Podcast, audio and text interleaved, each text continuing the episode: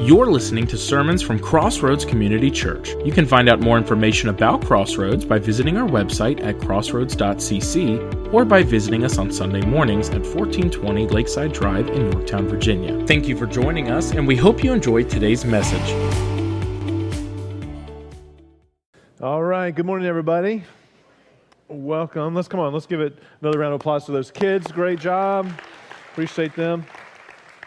Well, I get to uh, continue our series in Joy today, our, our, series called Joy in the book of Philippians. And uh, before we jump in too far, let's look at our memory verse for this series. Uh, as you know, if, or maybe you don't know if you're new with us, every series we do has a memory verse that we're all working on together as a church. And so let's do that. We'll leave it on the screen the first time, and then the second time we'll take it off and see how we do. All right, so uh, you can cheat this time. Philippians 4, 6, and 7, okay? Do not be anxious about anything, but in every situation, by prayer and petition, with thanksgiving, present your request to God, and the peace of God, which transcends all understanding, will guard your hearts and your minds in Christ Jesus. Good job. All right. Now for the real test. Let's take it off the screen and see how you do this time. But I want to say to you, as you do it this time, as you're trying to memorize it and trying to think of what the next word is, um, kind of get outside of that and just let the words of it flow over you because there's powerful words in this verse, okay? So even if you don't get it all, just listen and let it just pour over you this morning, okay? So let's do it again. Philippians 4, 6, and 7. Do not be anxious about anything, but in every situation, by prayer and petition, with thanksgiving, present your requests to God and the peace of God, which transcends all understanding, will guard your hearts and your minds in Christ Jesus. Great job, guys. Very good. Our prayer for this series, so every series also has a prayer, and our prayer for this series is Lord, let the joy of the Lord be my strength. I hope that you're praying that with us in unity as a church body. All right, let's jump into Philippians, um, a book, or really a letter um, that has been nicknamed the letter of, anyone want to guess? Joy. Yes, the letter of joy. Uh, as we talked about last week, joy and happiness are two very different things, okay? Very different experiences. So let me share with you a few things that make me happy, okay? The first one will be up here on the screen. Uh, this is my wife, Heather. She makes me extremely happy I love her dearly. I told her yesterday that I think that I can only name maybe two or three times in our entire marriage that I've been frustrated at her.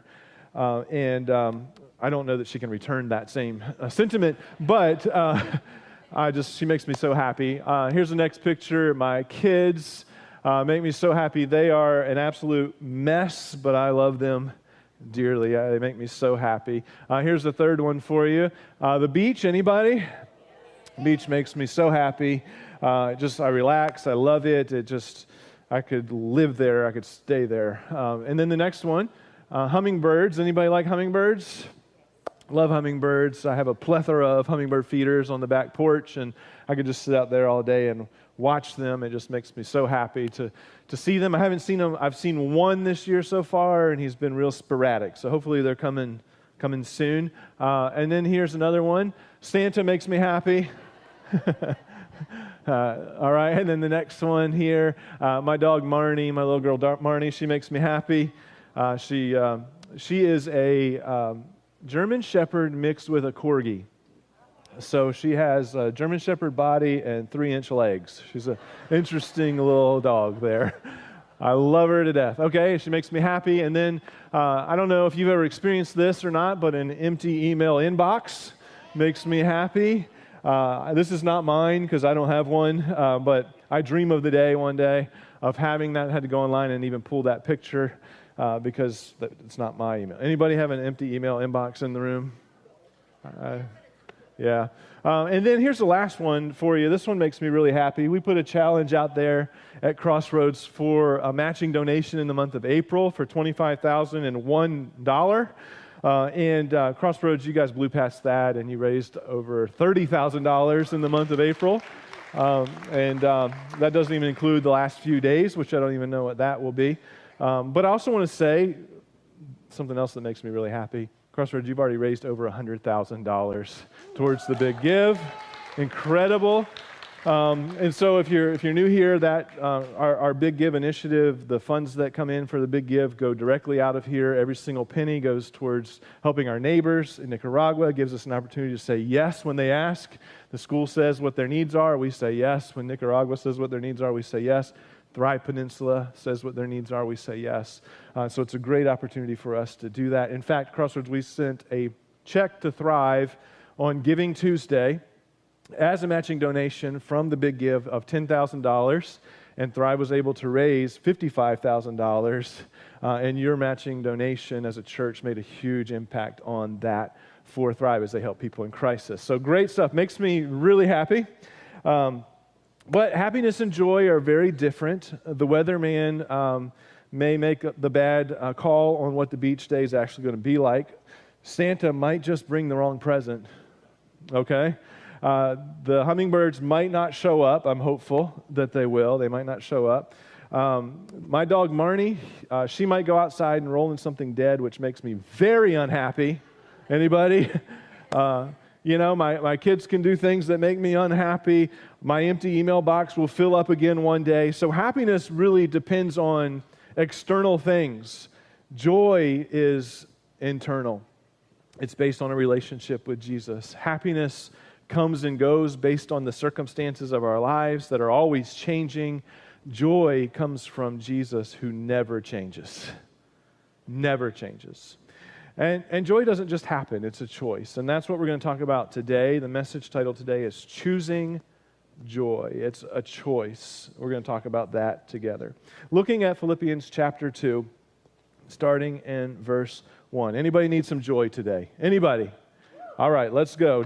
Philippians chapter 2, verse 1. Therefore, if you have any encouragement from being united with Christ, if any comfort from his love, if any common sharing in the Spirit, if any tenderness and compassion, then make my joy complete, Paul says, by being like minded, having the same love, being one in spirit and of one mind. Paul is calling this church in Philippi to uh, unity. He's calling them to unity. He's asking them to make his joy complete by being people of unity, of love, of humility. He's calling them towards that. And he's saying, when that happens, my joy is complete. I want to say, Crossroads, just so grateful for you. A church that is united, a church that has compassion, a church that loves one another. It makes my joy complete. And I know that it probably does for many of you too. And then he goes on to a couple warnings here. He lays out you know, as he's talking about joy, he lays out these two things that really kill our joy. We'll call them joy killers. He lays them out. See if you can pick up them as we read uh, verses 3 and 4. He says, Do nothing out of selfish ambition or vain conceit. Rather, in humility, value others above yourselves, not looking to your own interests, but each of you to the interests of others. Did you pick up the joy killers there? Uh, so the first one is selfish ambition. Uh, we'll call that living to impress. Our joy is destroyed. Our joy is destroyed when we live our lives to impress others. All right? It, it, it, we see this play out. Our, we, we try to impress people by the car with cars that we drive, the, um, the clothes that we wear, the decisions that we make. Unfortunately, cars rust and fashion changes. And, uh, and the things that impress our neighbors today don't impress our neighbors tomorrow. And so there's this vicious cycle of, of trying to live our lives to impress others, this unquenchable desire. And it's a rat race that will kill your joy, if you've ever experienced that. Second joy killer he talks about there is vain conceit. Living for applause is what I call it. Vain conceit, living for applause. We've, we see this everywhere in our culture today. It's even a Lady, Lady Gaga song from not too long ago. I live for the applause, applause, applause. I live for the applause. Um, this need for approval, like, like me, follow me, promote me, it is killing the joy of people. I don't know if you've ever seen somebody post something on social media like, I just can't do it anymore, and that's all they put there. And, and everybody rushes in, you know, to what's wrong, what's wrong, and they never answer, are you okay? It's like, I, if I'm doing awesome, I need your approval. If I'm doing awful, I need your approval. Social media has turned, um, turned life into look at me, this preoccupation with ourselves. And as that grows, our, our joy dies. As narcissism grows, our joy dies. And I just want to say this is natural and normal for us to fight against these things, to live to impress, to live for the applause.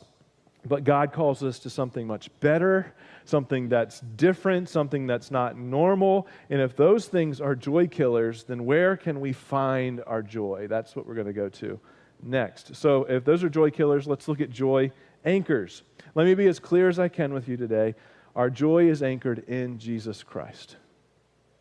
I'll make that uh, as clear as I can. Our joy is anchored in Jesus Christ when we choose Jesus Christ. I saw a poll this week of, um, it was a poll of the, the different states in the United States, from the happiest to the least happy. Uh, which state do you think in the United States is the happiest state? Hawaii. Someone said Canada. Um, uh, anyone? Any other ones? Florida. Okay, yeah, those are all great choices. Um, uh, the, the number one state, happiest state, according to this poll, was Hawaii. All right? Virginia falls in at number 11.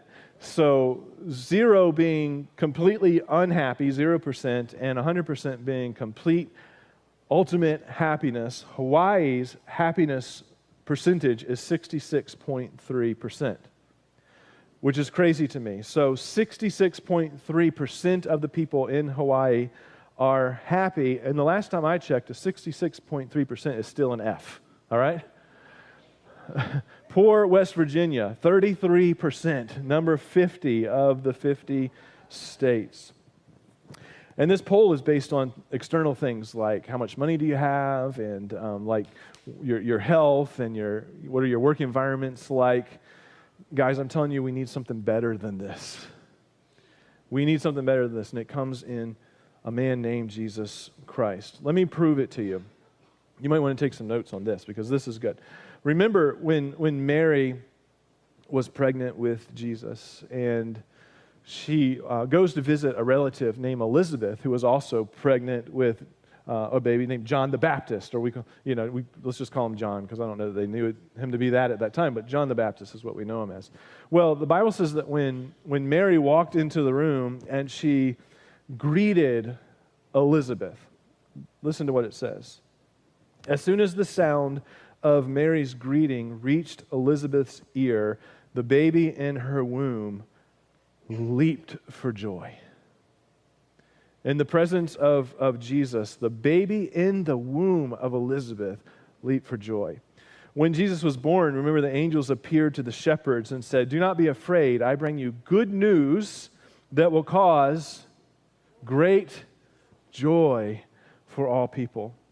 And Jesus was no glum stick in the mud. His enemies often accused him of being a little too joyful on different occasions. One of my favorite verses of Jesus is Luke 7:34. The Son of Man came eating and drinking. Don't you love that?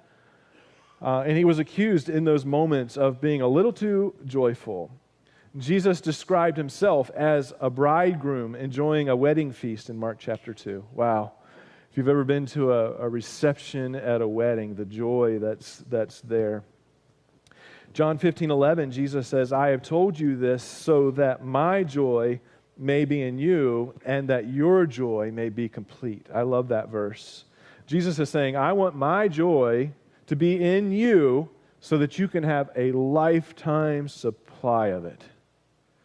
Joy is reflected in many of the parables that Jesus told, including the three stories in Luke chapter 15 of the lost sheep, the lost coin, and the lost son, which, re- which mention rejoicing in the presence of the angels, a joyful shepherd, a joyful woman, and a joyful father. The early church was characterized by gladness and the joy of the Lord, where it says in Acts 2 that they broke bread in their homes and ate together with glad hearts. In Acts 13, the disciples were filled with joy and with the Holy Spirit, it says. Joy is one of the fruits of the Spirit in Galatians chapter 5. So when the, the Spirit moves into our lives, when we give our lives to Jesus and the Spirit moves in, so does joy. It's one of the fruits of the Spirit. 1 Peter chapter 1 verse 8 says that in Christ we are filled with an inexpressible and glorious joy. With Jesus, even in the hard times when we think that our joy would be decreased, in the hard times our joy actually increases. Paul and Silas is an example of that. Paul talked about that. Pastor Paul talked about that as they were in prison and they sang songs and worshiped while in prison. The apostles in Jerusalem were arrested twice and ordered not to continue teaching, or they would lose their life. They didn't listen, and they were beaten and unfazed as they returned home. And this is what it says they were rejoicing because they had been counted worthy of suffering disgrace for the name, the name. And they were ready to preach some more, too, by the way. We know that as children of God, that no one can snatch us away from him. John chapter 10. We are heirs to an inheritance that can never perish or spoil or fade. We know in Revelation how the whole thing ends. That brings great joy the joy of the Lord may be hard for people to understand who do not possess it, but for those of us who are in Christ Jesus, the joy of the Lord comes as naturally as grapes come to a vine because we are connected to the true vine, Jesus Christ. Amen. I don't know about you, but I don't know that I could say it any clearer than that. Our joy comes from Jesus, so choose Jesus. Choose Jesus. Then, secondly, our, we learn from, from Paul here is that our joy is anchored when we choose to be like Jesus. When we experience true joy, it has to be expressed, it has to come out of us, it cannot be contained in any way. Joy comes from Jesus and it's anchored in our lives when we are like Jesus and we become like Jesus. So choose Jesus and choose to be like Jesus, and you'll have incredible joy. That's where Paul goes next. Three quick things. We choose joy when we think less of ourselves and more of others. Verse 3 Do not do nothing out of selfish ambition or vain conceit. Rather, in humility, value others above yourselves, not looking to your own interest, but each of you to the interest of others. In your relationships with one another, have the same mindset as Christ Jesus, who, being in very nature God, did not consider equality with God something to be used to his own advantage. This is so countercultural.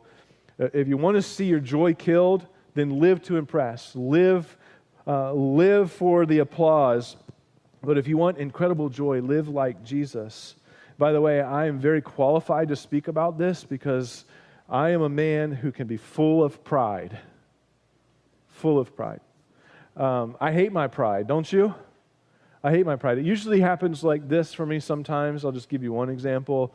Uh, Sunday, uh, I'll walk out of here, and many of you will tell me, Great sermon, Pastor. That was great. Good job. Good sermon. And I'll get in my truck and I'll start heading home, and I'll start thinking, That was a good sermon. That was good. Especially when I talked about that one thing, when I said that one thing, oh, that was incredible. That was great. And then I'll have this moment where it's like, hold on, that's a prideful thought. Don't, don't think like that. Hate your pride. I'll confess my pride. I'll say, I don't want to be that. I don't want to have that kind of pride. And then 10 seconds later, I'm like, all right, I wonder if everybody else around me is so aware of their pride like I am. You know, I wonder if they fight their pride as hard as I fight my pride. And then I'm becoming prideful about my awareness of my pride, okay? Has this happened to anybody else besides me? So I am qualified to speak about those things, and those kinds of things completely kill my joy. In fact, even the statement, think of ourselves less, is a flawed statement because by thinking of ourselves less, oftentimes we begin to think, we, we end up thinking about ourselves more just in the process of trying to do that. So the problem of pride, I think, doesn't boil down to whether we think of ourselves more or less we have to replace that obsession with ourselves with an obsession with God and who He is. That's the only way around it. And so, uh, my, my prayer for all of us is, Lord, help us to have a, you know, an ever, everlasting, worshipful, uh, overly worshipful, overwhelming, um, worshipful experience and knowledge of who you are. And by doing that, by recognizing who He is and being just overwhelmed by Him and who He is, then all of a sudden our pride goes down and we begin to be more like Him and we see people the way that He sees them. Does all of that make sense? Less obsessed with myself and way more obsessed with Him, and then things begin to get kind of shift into place in my life where they're supposed to be. So, we see here that Jesus, it says, was God. He was equal with God, yet he didn't use that to his own advantage. He didn't think of himself, but he thought of others. He thought of you. He thought of me. He cares about you. He cares about me. Uh, he was thinking of you when he was on the cross, when he gave his life for us. And so, my prayer is that we get obsessed with him, and that shifts our perspective to think more of him, obsessed with him, and think more of others. And when that happens in our life, we experience great joy. Great joy. Then, number two, we choose joy when we put others first by serving. Verse 7 says, Rather, he made himself nothing by taking the very nature of a servant, being made in human likeness. So Jesus not only thought of others, he served others. He became a servant. Culture says to us, Everyone serve me. I'm entitled. You owe me. Take care of me. I want everything to go my way. And Jesus did it completely differently. He made himself, it says, nothing. He takes on the very nature of a servant. That's humility. He makes himself nothing. Mark 10:45 says for even the son of man did not come to be served but to serve and to give his life as a ransom for many. Here's a little secret for us I think that we often miss. There is great joy in serving people. Great joy in serving people. When I leave my house with a purpose, you know, I, I, I purpose to say I'm going to look for opportunities to serve other people, whether it's to, to roll the, you know, the neighbor's trash can back down to their house, to slip someone a $20 bill, to pay for someone's coffee, to cut the neighbor's grass, to unload a pallet at Thrive, to feed a hungry child in Nicaragua, to, to feed the teachers at Yorktown Elementary School breakfast. It brings great joy. Amen? You with me? It brings great joy. I'm being like Jesus and the joy of the Lord is flowing in me and through me. When we choose joy, we choose to, to serve others. And then last, we choose joy when we go the extra mile and sacrifice. Verse 8 says, And being found in appearance as a man, he humbled himself by becoming obedient to death, even death on a cross. What an incredible sacrifice. Now, let me tell you why this is important because as we sit here this morning, I am very aware that many of us in the room are struggling in one area of our life or another. There's, there's fears in the room, there's addictions in the room, there's people struggling with depression, there's marriages that are all kinds of a mess. And the reality of, of our lives, the reality of, of marriages in the room are that we're, we're broken. And because things are broken, we begin to feel angry, we begin to feel alone, we begin to feel desperate we know that our life is a mess and we're struggling, and sometimes we take a step back from that and we say, Well, how can, how can God love me in all of this? Well, this verse should be a huge encouragement to you because in this verse we see God leaning towards us and not away from us. Seeing us in all of the mess, even in our worst moments, He doesn't say, you know, you're a loser, forget you, I'm done with you, I don't like you, get out of my life. He doesn't say any of that. He doesn't turn his back on us. He doesn't give up on us or walk away from us. He gives his life for us. This is God leaning in towards us and meeting us right where we are in the middle of all the junk, recognizing that he's not repulsed by us. He comes to rescue us, he comes to sacrifice for us. How does he rescue us? How does he remove this condemnation? By dying on the cross in our place by going all the way to the cross, being obedient to the point of death, even pushing farther, even death on the cross. Our sin and our rebellion and our mistakes and our, our past and our present and our future are put on Jesus fully. He absorbs all of them on the cross and he pays the price for us. We can't earn God's love. I can't do all of the right things.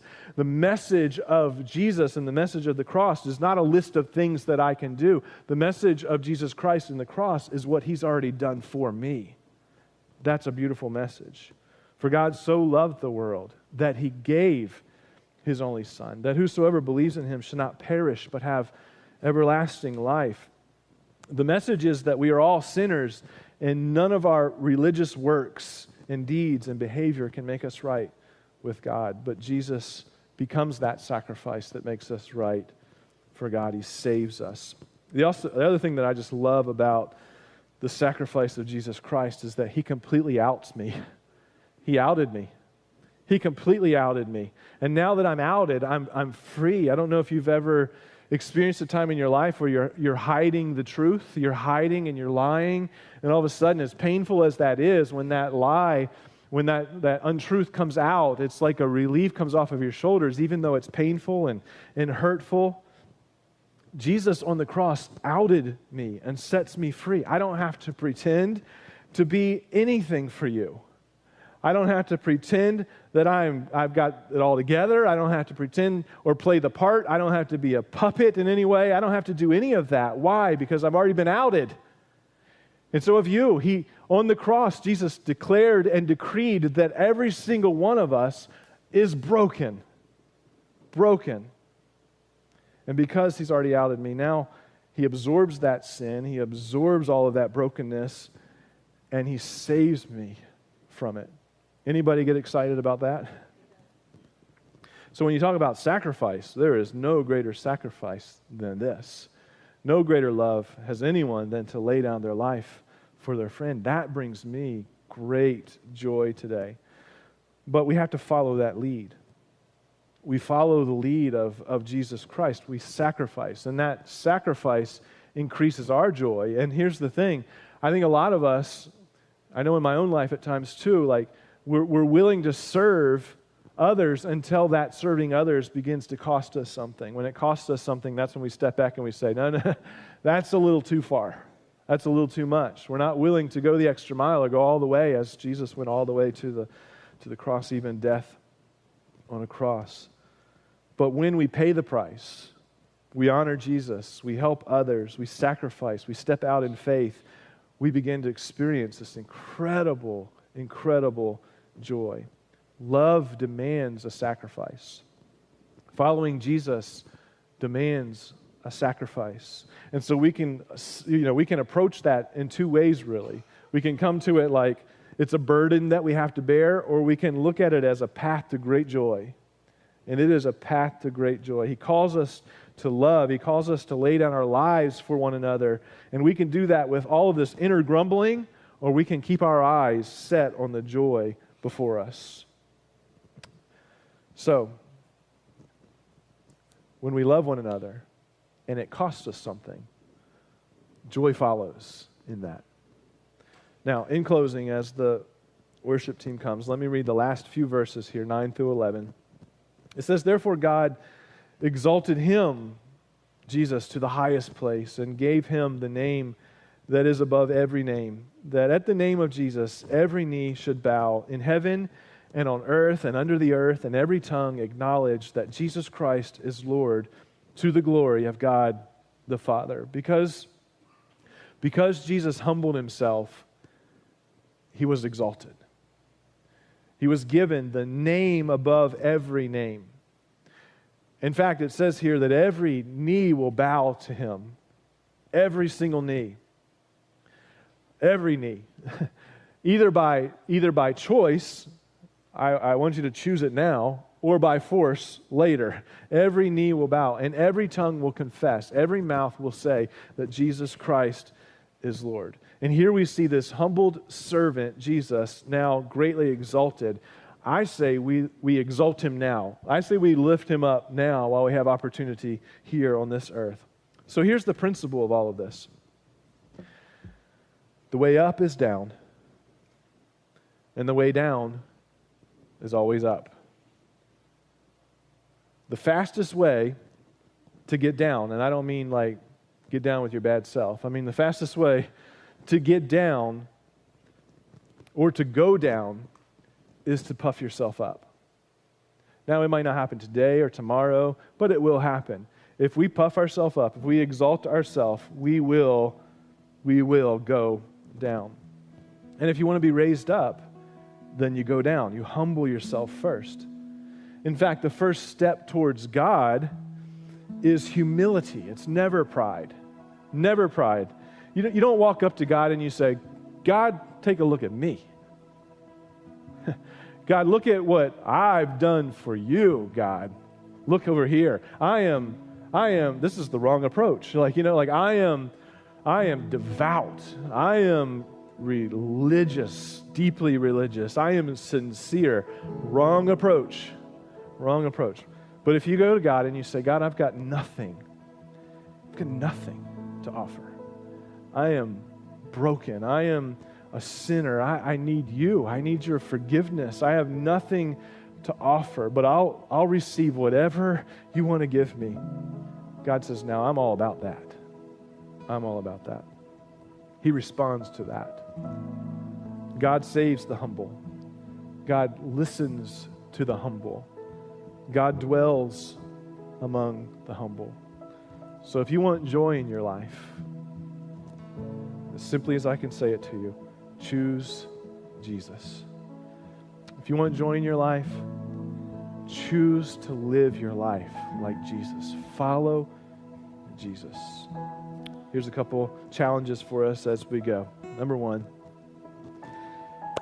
choose joy by giving your life to Jesus. Make him the anchor of your life. If you've not done that, do that now. Choose Jesus.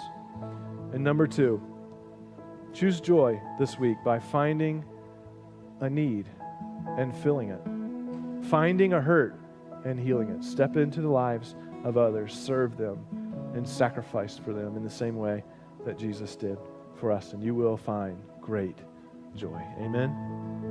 God, we thank you for this incredible, this incredible passage of Scripture that points us to you, the, the greatest name, the, the name above all other names, the one that deserves to be exalted and lifted up. We thank you that you stepped outside of all of that lowered yourself, became nothing for us, humbled yourself.